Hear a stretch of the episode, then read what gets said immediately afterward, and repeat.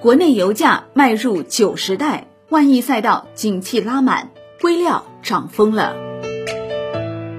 你的油箱加满了吗？国内成品油零售限价迎来再一次上涨。根据国家发改委消息，自三月十七号二十四时起，国内汽柴油价格每吨分别上调七百五十元和七百二十元，而自十六号起，多地加油站排队加油的情况已经持续一整天了，车友的问候语都变成了“嘿，油箱加满了吗？”此次调价后，全国大多数地区九十二号汽油零售限价在 八点四 到 八点六元每升，以油箱容量五十升的普通私家车计算，车主们加满一箱油将多花费约三十块钱。同时呢，本次调价后，国内大部分地区九十五号汽油跑步进入九元时代。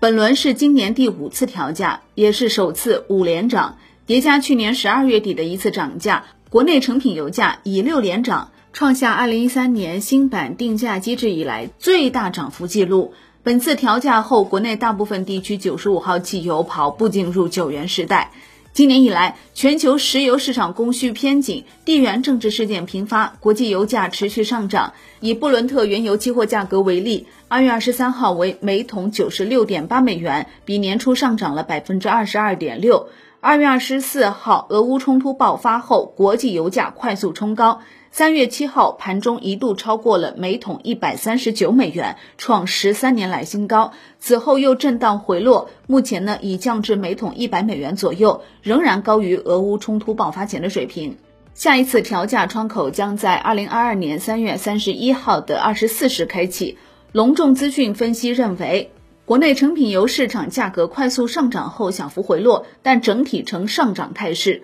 虽然南北气温均有回升，但近期国内各地疫情扩散范围增大，疫情管控升级，汽柴油需求受到抑制。以当前的国际原油价格水平来计算，下一轮成品油调价开局将呈现下行的趋势，预计下一轮成品油调价下跌的概率较大。在此次的油价调整之际，国际油价在一周时间内从一百三十美元高点持续回落，跌破了一百美元每桶。那么大家可能会问了，为什么国际原油跌了三十美元，国内怎么还在涨价呢？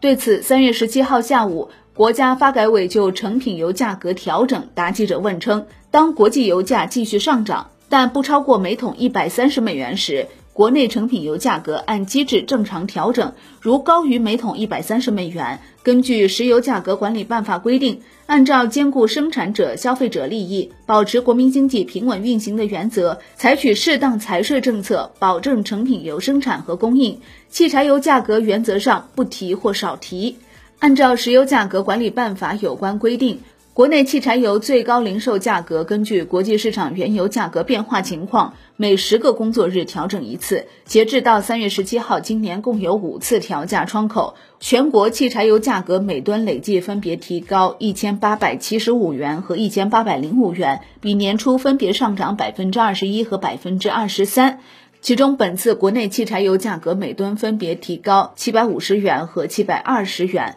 虽然上一次调价后国际油价大幅跳涨，近日虽然有所回落，但综合计算，近十个工作日平均值仍较大幅度高于上期水平。由于国内成品油价格调整是与前十个工作日国际油价均值挂钩，此前也多次出现过调价日之前国际油价大幅上涨，但当期国内成品油价格却下调的情况。例如二零二一年十二月十七号是调价日，之前的两个工作日国际油价连续上涨，但当期国内汽柴油价格每吨分别下调一百三十元和一百二十五元。二零二一年七月二十六号、三月三十一号以及二零二零年九月十八号等调价日均出现过类似的情况。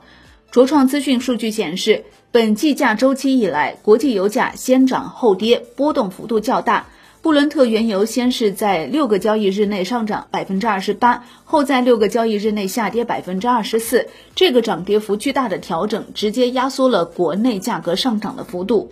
目前呢，最火的段子莫过于九十二加满负债累累，九十五加满直接破产，九十八加满三代还款。虽然说法有些夸张啊，但这也说明油价的持续走高使消费者开始担忧起来。油价的上涨确实让持币观望的消费者开始考虑购买国产新能源汽车。根据乘联会公布的数据显示，二零二二年二月，国内新能源汽车市场产销分别完成 三十六点八万辆和 三十三点四万辆，同比分别增长两倍和 一点八倍。乘联会秘书长崔东树表示，今年国内油价在三月份创出近十年来的新高，高涨的油价直接推高燃油车日常通勤使用成本，为新能源乃至油电混技术的进一步推广持续拓展基盘量级。虽然油价越来越贵，但买新能源车不一定是最好的选择。和油价上涨同步，新能源车的车价也在节节走高。由于上游原材料价格大幅上涨，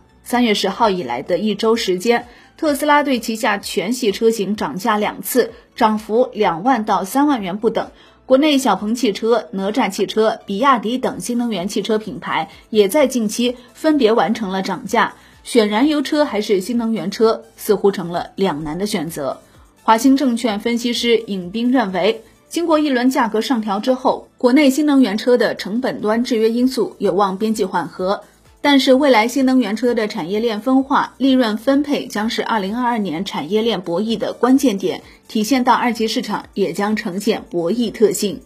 俄乌局势助推能源价格持续上涨，天然气、石油价格均创近期新高，传统能源的价格快速上升，也将推动海外各国加快向风光可再生能源的转型，带动国内光伏赛道火热。国产硅料价格已经在今年连续九周上涨。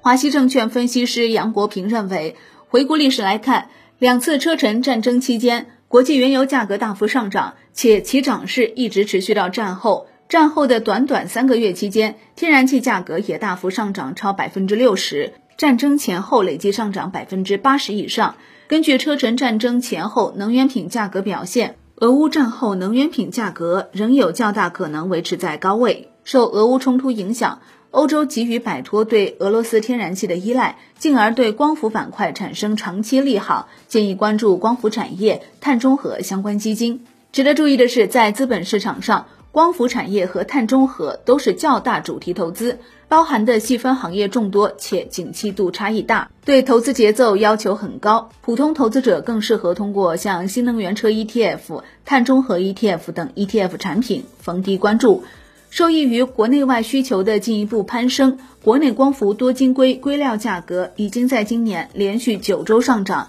根据硅业分会报价来看，多晶硅价格连续大幅上涨，在过去一年多的时间里呈现暴涨趋势，自二零二零年七月的 六点零九万元每吨的成交均价上涨至今，成交均价已经达到截至三月十六号的 二十四点七八万元每吨。在价格高涨的推动下，更多企业进入到产业中来。国内 A 股上市公司披露公告显示，越来越多企业跨界进入到硅料生意。据不完全统计，仅去年十二月开始至今，就有五家企业宣布投资多晶硅及工业硅，投资规模多在百亿以上。此外，特变电工、和盛硅业近期也分别宣布将投产多晶硅项目，拟投资金额分别为一百七十六亿元和一百七十五亿元。显然，近期硅料的持续上涨逐步动摇以往普遍看空硅料价格的观点，越来越多观点认为，硅料紧平衡局面至少要在二零二三年才会得到缓解。好的，以上内容由万德基金制作播出，感谢您的收听，也欢迎您关注转发哦。我是林欢，财经头条，我们再会。